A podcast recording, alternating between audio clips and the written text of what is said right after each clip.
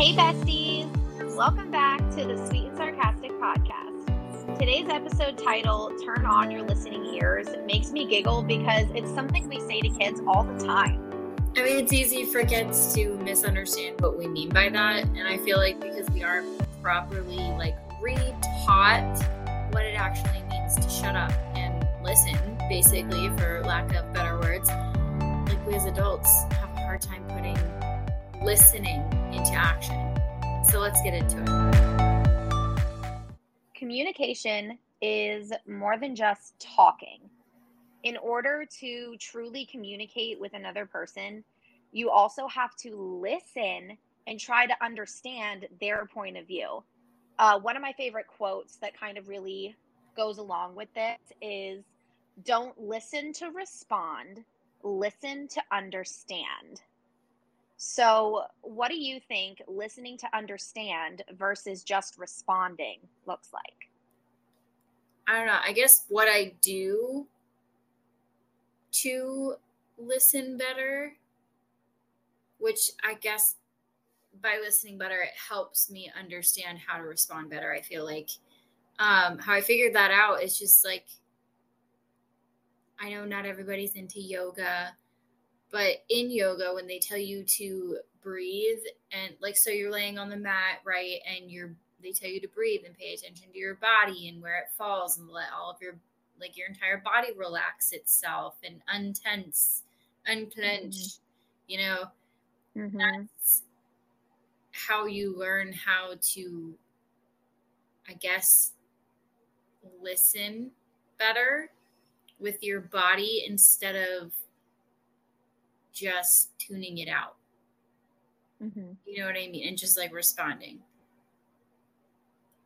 I, I like I feel like it really opens up your ears and allows you to digest what is being said to you because a lot of the time we're so focused on the voice in our own head and planning our response that we can't even hear like what's being said.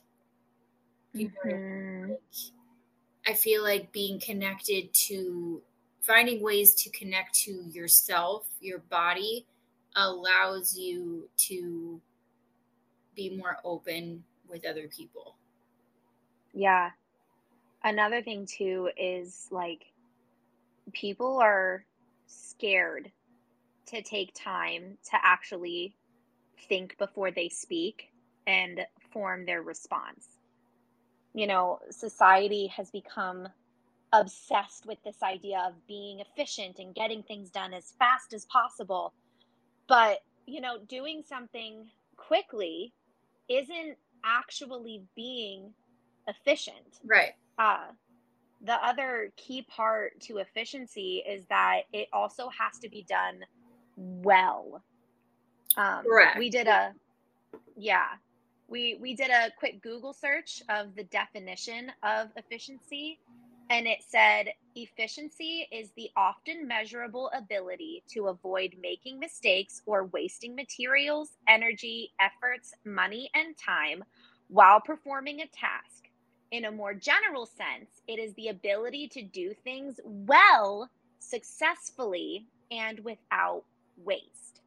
And I think, like you said, you know, take really taking your time and, you know, taking a breath thinking before you speak. Yeah. I know that that was kind of a big issue when we first started the podcast. It, we had debated on doing like a video version so that we could see each other's like physical cues to know that when we were done like speaking. Mm-hmm because a lot of times we would like talk over each other and that was something that we had to kind of figure out as we decided not to do the visual part. Yeah. So and a key part of communication too is paying attention to our body cues which was something that we couldn't do because we didn't have the visual cues anymore. Right. And being aware of your surroundings and both your own and that of your person you're communicating with this applies to every environment you're in you know home life work life any setting that pertains to you for example, let's say that you're trying to communicate a boundary or communicate how you you're feeling to someone because it's important to you and it should be. Advocating for yourself should be important to you. That's something mm-hmm. that I feel like a lot of people are afraid to do is advocate for themselves and stand up for themselves because we were taught not to, that it was impolite. Oh, Absolutely. Oh my God, that gets mm-hmm. me so, so much. Little. Yep. Yeah, me too. Me too. Being taught manners was used as a form of manipulation, I feel like. Mm-hmm. Yeah, but you can have good manners and still have boundaries. You can. Like, you, it's, it's all in how you say it. Not rude to stand up for what you need. It's rude if you're rude about it, yes. But if you can communicate that respectfully, then you're not lacking good manners. Right, right. I just mean, I don't know. I feel like, for example, like when someone wants to hug your kid and the kid says no, mm-hmm. but then mm-hmm. the parent says, oh, that's not polite. You should hug them. Like that. No. That? Yeah, no. No. Mm-hmm. No, I agree. Not polite to ignore the child's boundaries. Well, think about it this way. You want to talk about manners, and we're getting a little off topic here, but that's fine. Um, you want to talk about manners. If you walked up to a random adult and gave them a hug and they didn't want a hug, wouldn't you be the one that had poor manners, not the adult refusing the hug? That's when lawsuits happen. exactly. so why are we telling small children like, "Oh, that's your great aunt so and so, just go give her a hug." Like, no. That's what I'm Would that fly with an adult? If the answer is no, then it shouldn't fly with a child either. Exactly. We're not we why are we teaching kids different things that we teach adults? Like why is why are they different?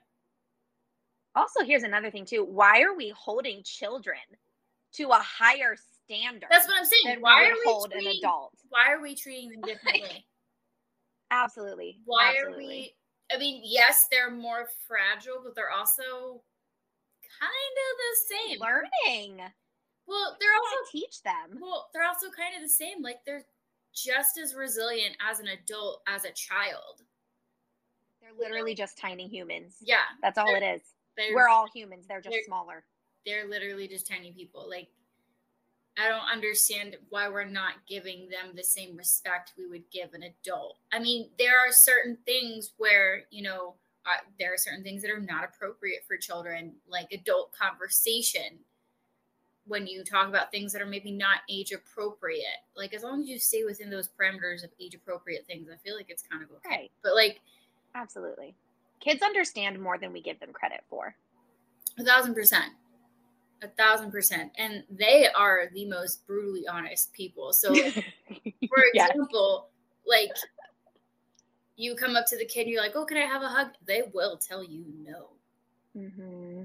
And it's your job, like you model for them how to react to a boundary.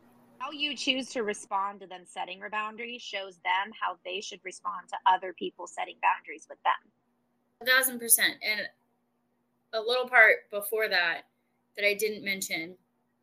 Notice how I said when you ask the child for a hug. Hmm. I don't actually know if that's what I said, but that's what I meant to say. When you ask mm-hmm. the child for the hug, right, and they respond with no, like you need to ask. You need to make sure you're asking. Mm-hmm. Even if I mean, even it goes back to what you were saying about body cues too. Even if you don't ask for a hug, because it is human nature when you see someone you love, you instantly just want to go for a hug. But if they flinch or if they pull away, that is a clear body cue that tells you, oh, hey, they don't want to be hugged right now.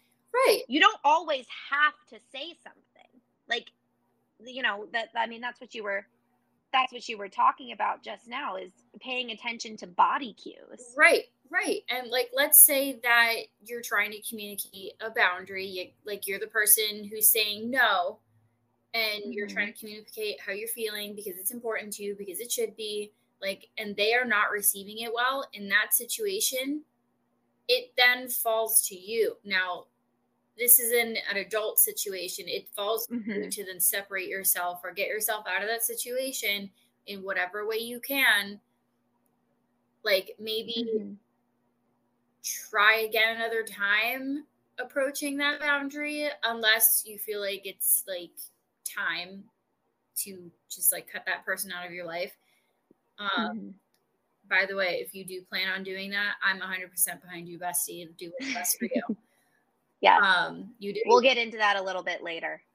Just please be paying attention to how they are responding to you. Like, even in a conversation, if you are noticing that they are just like responding and not really listening to you, speak up. Say something about it. Be like, hey, did you even hear what I just said? Right.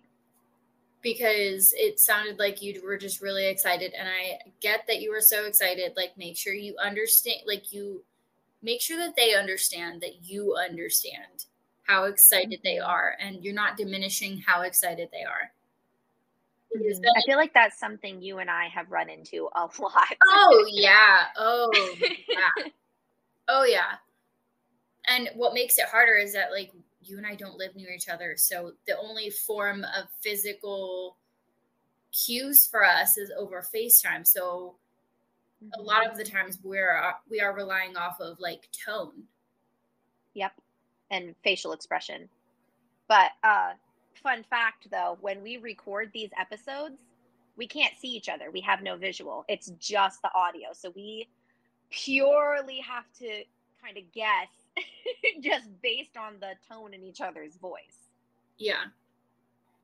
I think I said this in a previous episode is that like I think that a good thing about you and I not living near each other is that we have the opportunity to like actually take that step back and to like really think about how we want to communicate. So we want to make sure that the tone is not in a negative way. Like it's not a negative tone in any way. Mm-hmm.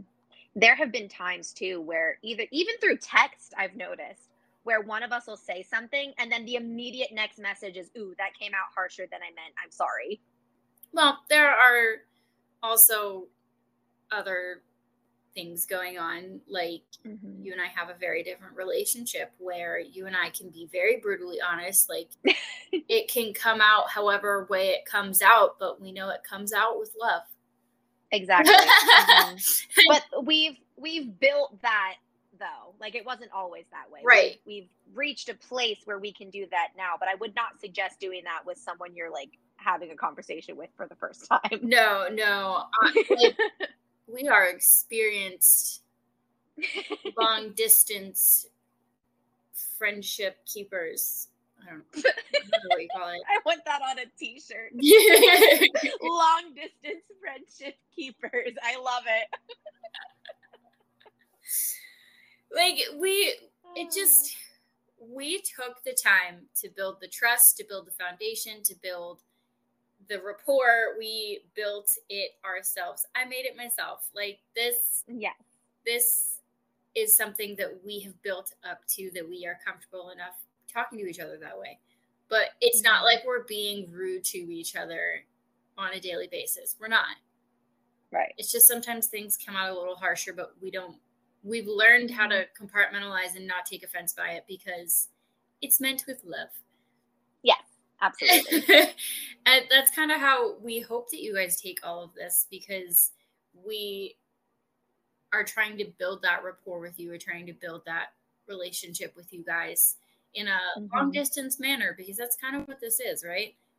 Yeah, yeah. You guys are our online besties. And so yeah. we hope, you know, if there's ever something we say that like strikes a chord with you, please don't hesitate to reach out and say something because that's the whole idea behind this is to start a conversation about these topics. Yeah. And if you ever like want to talk about any of these com- like topics with us, please like reach out to us and be like, "Hey, I really liked what you said," or "Hey, I wasn't crazy about what you said. Can we talk about it?" Mm-hmm. Um, Absolutely. There is a thousand percent a healthy way to communicate, and I find the best way to stray from miscommunications by asking questions. So please, if you have any questions, ask us. Mm-hmm. Absolutely. And let's, you know, let's say you find yourself in a situation where you've tried several times to communicate your needs to someone, but they still have a poor reaction every time. At that point, you really need to stop and ask yourself if this person's lack of healthy communication skills is something you can continue to tolerate or, I mean, even enable that behavior at that Break point. Up with because, him. Break up with him. I mean, seriously though.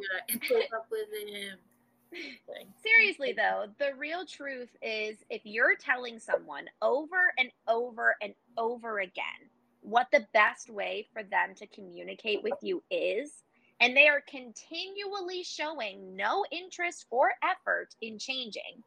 I mean, like the definition of insanity is doing the same thing over and over again and expecting a different result. So at that point, you might need to just reevaluate that person's position in your life. You know I, I, mean that's that's not to say that every person who initially has a poor reaction needs to be booted out of your life. But you know like if you're approaching someone with a situation where maybe they're going to feel kind of like the villain in your story for lack of a better term uh, you need to allow room for them to react to whatever feelings that might stir up for them. I'm the villain. You know, because own story. uh, I mean, odds are like they didn't they didn't mean to hurt you. So to hear you say about, you know, something that they did or that they said may have, you know, negatively impacted you, um, it's probably going to make them upset. Because you know you can talk to someone every day and still have bad communication. But the difference is in what they do with that information after they've had a minute to process what you said and how they want to proceed going forward. If the person gets angry and tries to turn it around so that now you're the problem that's a red flag but if they can calm down and then ask what steps they need to take in order to avoid something like this happening in the future. It shows that they're taking accountability for their actions and that they're willing to resolve the issue. You know, the phrase actions speaks louder than words comes to mind because simply asking what the steps are is not the same as actually following through with them. Mm-hmm. Like I said, ask questions, but you can't just ask them and not follow through. Right. Like another key uh, part of communication is paying attention to body cues and being aware of your surroundings. We talked about our body cues. We talked about how you need to like pay attention to them yourself, your body cues, and every like the person you're communicating with body cues, like mm-hmm. everyone's. For example, we're going to talk about my experience with domestic violence. So, trigger warning for what comes next. Clear warning. I'm not going to go into detail about exactly what happened. I might go into that in another episode where we just talk about that and my experience with it. Um, mm-hmm. If that's something you guys want to hear about, um, let us know. Um, yeah. But I'm just going to go over some of his behavior mm-hmm. that should have alarmed me but didn't at first. Like there are things that I should have paid attention to, like not being allowed to go anywhere with anyone without him, or I wasn't allowed to have any friends outside of him. Mm-hmm. Like at the time, we lived with a friend, and it was a male friend, and like he and I got along very well. Um, he was the one who ended up saving my life in the end. Mm-hmm. But he, like the guy that I was with, was not okay with that friendship. Like we would just be sitting on the couch watching a movie and he would think that we were like leaving him out on purpose and that we were hiding things from him, like literally sitting in the open living room, in the open house, in clear view. It was just like things that he would like make into such bigger issues than they were. I should have paid attention to the mood swings and the love bombing because he would make up these like random stories. Like he would go off and have a tantrum where I remember one of my friends from Pennsylvania had come to visit me. I was living in Oklahoma with him at the time. And one of my friends had come to Oklahoma to visit me for Thanksgiving. And he threw a tantrum and got drunk the entire time because my attention was not solely on him. The mm-hmm. entire, like, he was so excited up until she got there. And then because my attention was not on him, he completely turned into an entirely different person. Like it was, and then he would go around as soon as she left, like he would tell me stories like how he was gonna, he was watching me sleep and how much he loved me and like he was being all sweet and everything.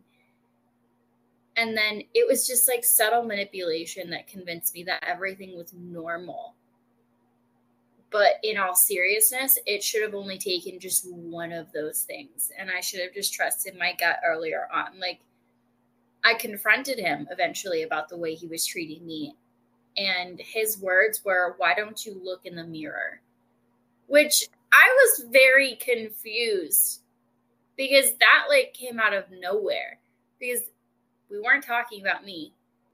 Mm-hmm. We were talking about, I was like, What is happening? Like, I was like, one minute you're sweet and normal and the next you're like completely isolated and moody and mean but then said why don't i look in the mirror i was like really really confused i was like what is what i was like how is this my fault it's gaslighting at its finest it, it was he was deflecting he was gaslighting me like ladies besties of all kinds, I say this with the utmost sincerity. Do not, and I repeat, do not ignore the little things. I don't care how small it is. Keep a tally. Once he hits three, goodbye.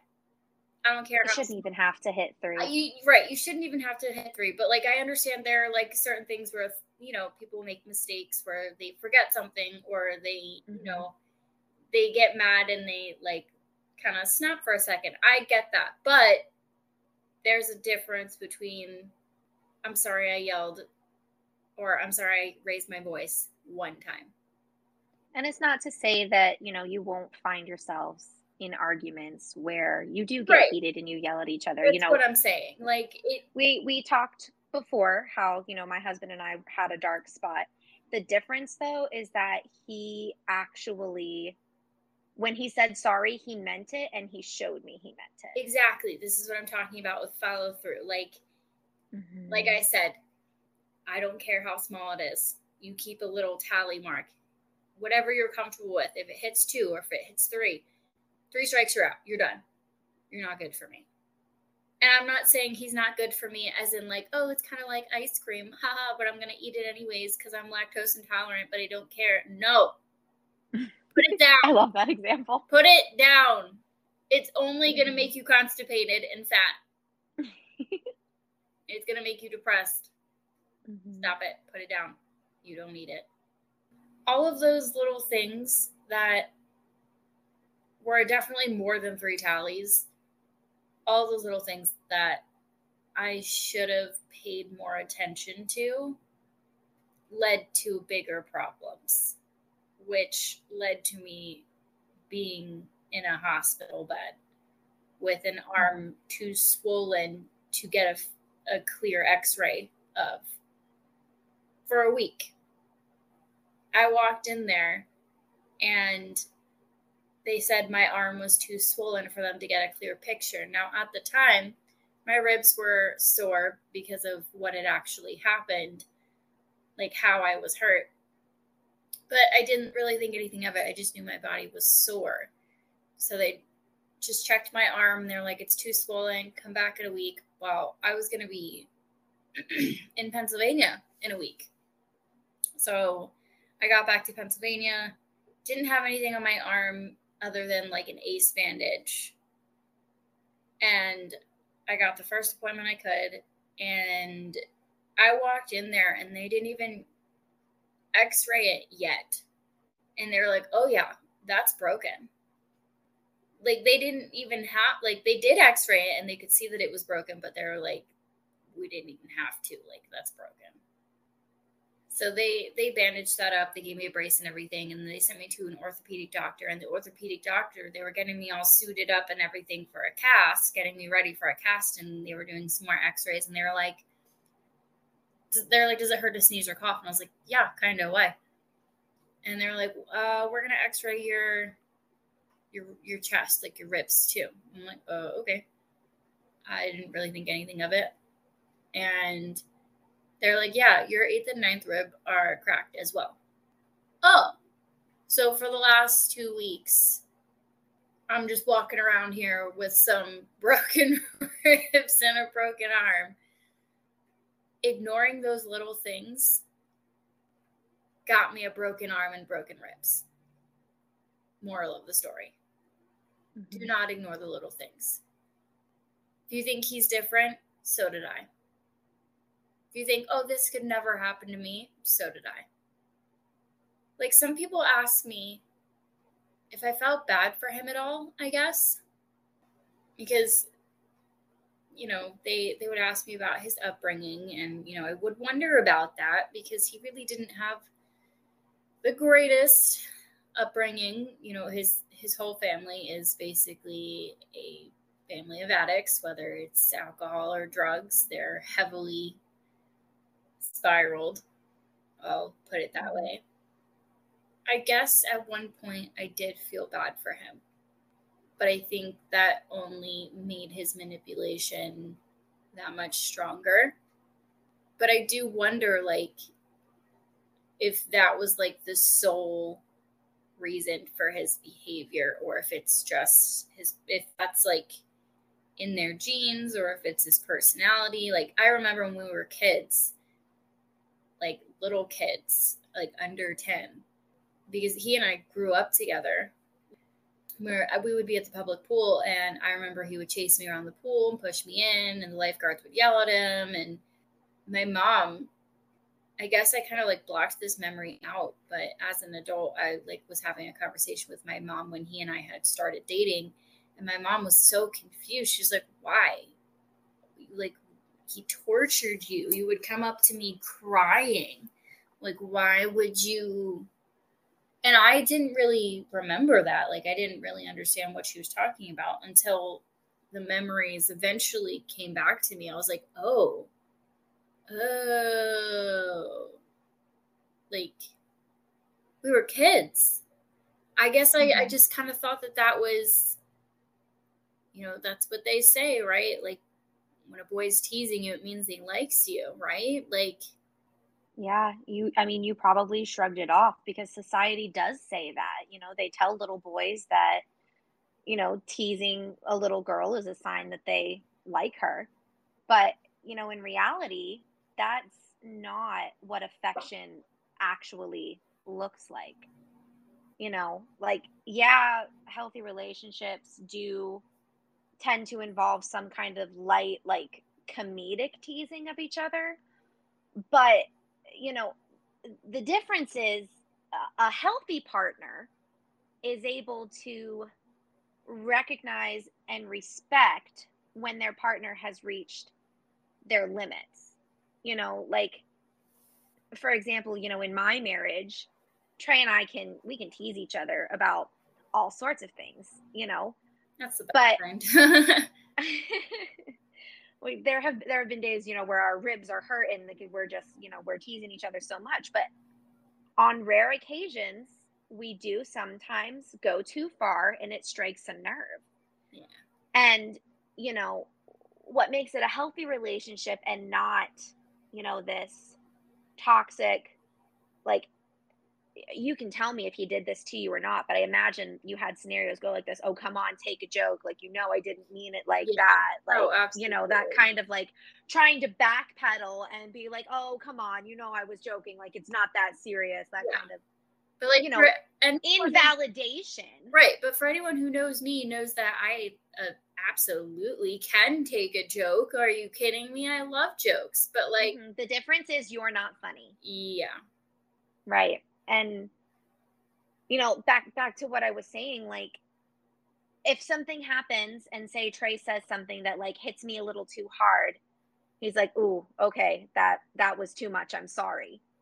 And that's the difference. You know he doesn't get there was a time when he got a little butthurt about it but we've we've done the work. And it, it goes back to to what you were saying before about you know actions speak louder than words. Yeah like in this case his action you know was like at first he was all like oh come on like you know i didn't mean it that way. But then when he like you said you know took a step back and took a breath and really looked at how i was reacting to what he said he calmed himself down and was like hey look i'm sorry. You know i love you. I did not mean to hurt your feelings. You know i shouldn't have gone i shouldn't have gone that far. Right. and that's that's the difference. The difference is the sincerity and the genuine. Mm-hmm. Right. You know, you know, and clearly the guy that you were with didn't wasn't doing that. You know, no. even even as kids, he wasn't, you know, respecting your limits. No, he blamed basically. me for he blamed me for absolutely anything and everything he could think of. Mm-hmm. anything he wouldn't he wasn't taking accountability no absolutely never like when mm-hmm. when this had all happened he told everybody that it was my fault and that i did it to myself oh yeah because you broke your own rib and arm mm-hmm. absolutely he, he also mind you this guy was like six foot and i am five foot like there's I'm sure if someone was angry enough, but like in this situation, I was terrified. I was trying to escape. I was trying to get help. And mm-hmm. our roommate was on the other end of the house. So I was trying to escape from him. And he told everyone that I pushed him, that I hurt him, that I did this to myself. And he was he was blaming me for all of these things and it, it took him it took him up until maybe six months before he passed away to admit that he never should have put his hands on me. Up mm-hmm. until that point, it had been like four different versions of what had actually happened. And none of it was mm-hmm. the truth except for what I had said. Right. My story never changed. His changed every time he told it. Mm-hmm. And every single time, the only thing that stayed consistent was that it was my fault, that he was not at fault. Yeah. Going back to something you said a little earlier, you said that you were, you often wondered about his his upbringing and whether or not you know that that played a part in his actions. Yeah. Um, and here's here's my take. You know, do the circumstances that you grew up in mold how you behave as an adult? Absolutely. They they do. There is no denying that. You know, it is scientific fact that the bulk of your personality and who you are is formed in, you know, the years of early childhood development. Mm-hmm. But the difference is, you know, what you choose to do with the circumstances you were faced with is entirely up.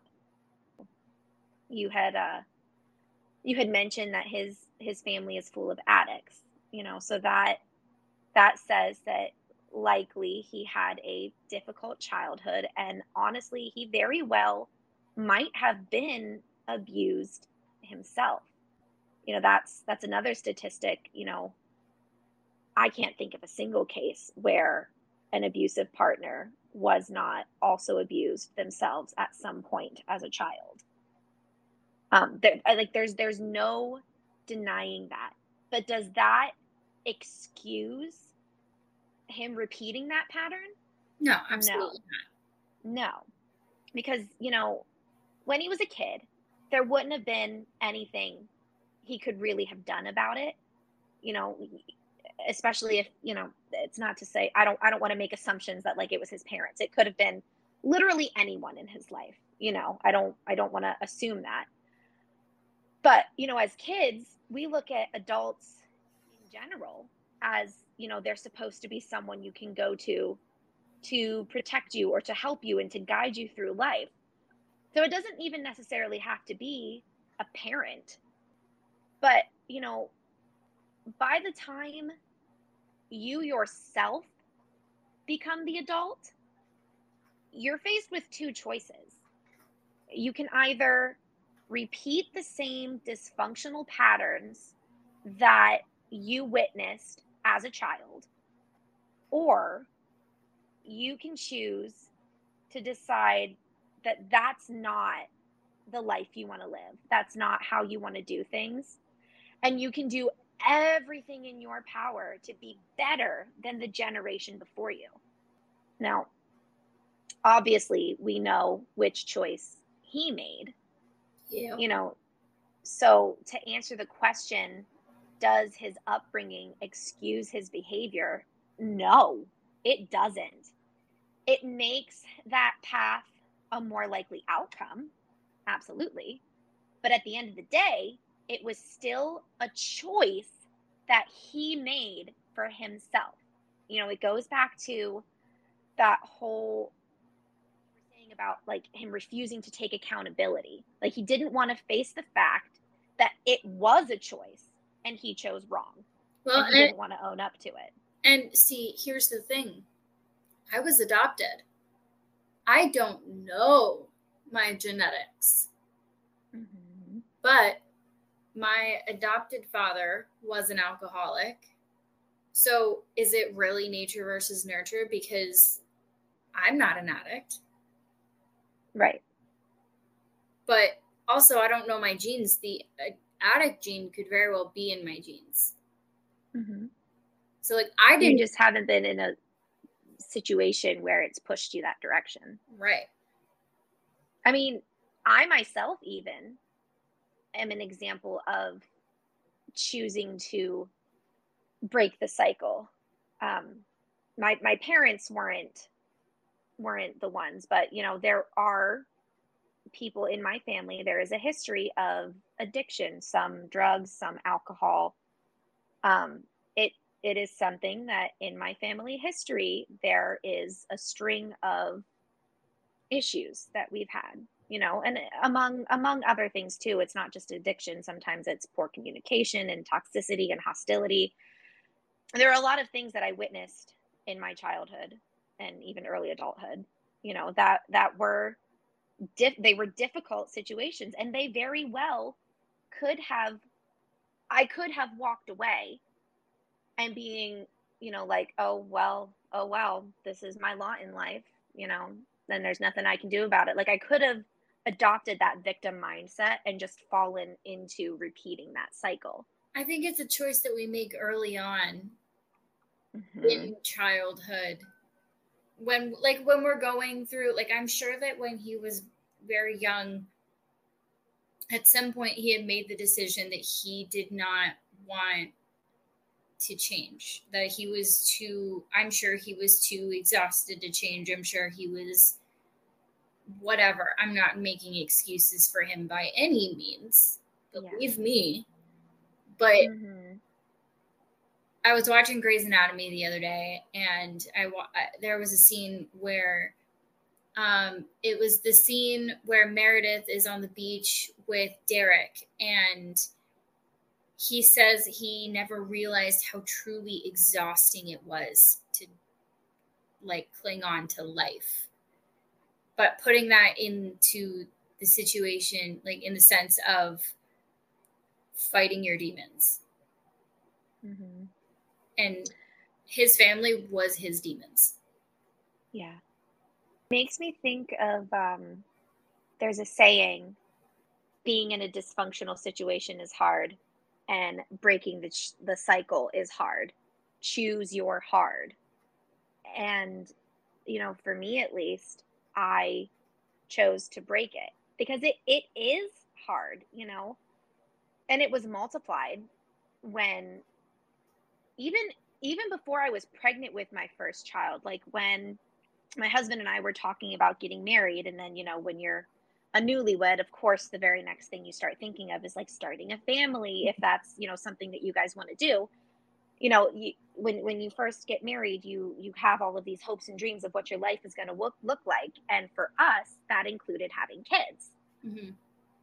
So even before I was pregnant, granted, it happened very fast anyway, but I decided I decided very early on that, you know, the things that I saw as a child, or not even all of it, I witnessed firsthand. Because I, I, will give my parents this: they did try very hard to um, kind of shield us from some of the darker things that were going on with other family members. Mm-hmm. But you know, when you have at the time when we were younger, our family was pretty close knit. So when you have a close knit family like that, like it's kind of hard not to know each other's business. Yeah. You know what I mean? And like I was saying earlier, you know, kids are smarter than we give them credit for. So there were a lot of things that, like, even if it wasn't explicitly like told to me, like to my face, I wasn't stupid. Like I knew what was happening. Yeah. You know? So I decided very early on that that was something I would not want to expose my kids to. And I don't want to say my parents went about it wrong because I know that they did they did the best they could. And uh, while I do think it is important to have relationships with your family, I also think that when you have family that is problematic, you have to limit those interactions. And mm-hmm. that can be hard because sometimes, you know, especially when it's family, you need to protect yourself. Exactly. Mm-hmm. And not and it's it's more than just me now, it's my kids too. Absolutely. So like I'm not tell my kids what's you know going on you know i'm not i'm not going to put that on display for them because i want them to have a relationship and i do want them to you know love their extended family and you know all of that i don't want to taint my kids perception of their family because right now they're still young and all they know is that oh I, you know, that's my family and I love them, especially my oldest. He is very, very family centric. Yeah. So, like, if it were up to him, he would not be able to draw that boundary. He, he wants to, and I love this about him, he wants to spend as much time as possible with all of it. Like, if we could have a communal, like, living family compound, he mm-hmm. would be all for it. Like, he, he wants everybody together all the time but it is my job as his parent to decide when and where is appropriate to have interactions with certain family members. So there are some that, you know, we don't there are some we don't see a lot just because of distance and, you know, it's just hard planning things. And then there are some that we don't see a lot on purpose. And that is, it sounds so mean to say, but like when it comes down to it, it is my job to keep them safe. Yeah. And it all goes back to to what we were saying in last week's episode, you know, about setting boundaries. Like the two topics, boundaries and communication, they go hand in hand. Like you really can't have healthy boundaries without also having healthy, healthy communication. Yeah, absolutely. Mm-hmm. because what defines healthy communication, like we've said, it's not just hearing what people are saying, it is then taking what they're saying and putting it into action. And if you can't do that, then the boundary becomes you're no longer in my life, or at least not as much as you used to be. Yeah. And feelings, listen, feelings are going to get hurt. Absolutely. You can't, You're not going to avoid that. You can't. But you have to be okay with the someone's feelings getting hurt because you need to protect yourself. You need to look out for yourself. Mm-hmm. Absolutely. That does not make you selfish. That does not make you doesn't make you inconsiderate. It doesn't make you rude. You're not mean. You're not, You're not rude. You're not like you're not a bad family member. That's that's one that I fall victim to all the time is right. feeling like you're not a bad daughter, you're not a bad son, you're not a bad brother, you're not a, you're not a bad sister, you're not a bad mm-hmm. parent, niece, nephew, whatever. Whatever. For friend. putting yourself first, you are not mm-hmm. a bad person. Right. But when someone says to you like, "Oh, like if someone's lashing out to you and saying, "Oh, you're setting this boundary, so I'm going to respond in a negative way and say, oh, you're such a horrible person for doing this, blah, blah, blah, this and that. Bro. Reevaluate how you think of that person because that's not okay. Is that really the type of person you want in your life? Absolutely. I don't I don't care who they are. Mm-hmm. I don't care who they are to you. Mm-hmm if they are treating you like this, that's not something you want in your life. Mm-hmm. And that's something we're going to dive more into next week. Yeah. Because that brings us to the end of today's episode. Thank you guys so much for listening. And be sure to tune in next week when we put two and two together in Access Denied. Yes. Next week, we will be combining our communication skills with our boundary setting skills to validate your right to decide who has access to your life. You're not going to want to miss it. Bye, besties. Bye, besties.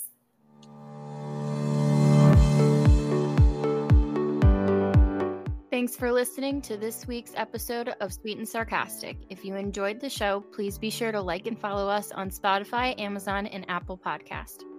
To get even more of your new online besties, follow us on Instagram and Facebook at Sweet and Sarcastic Podcast. In the meantime, we can't wait to meet you right back here next Monday at midnight.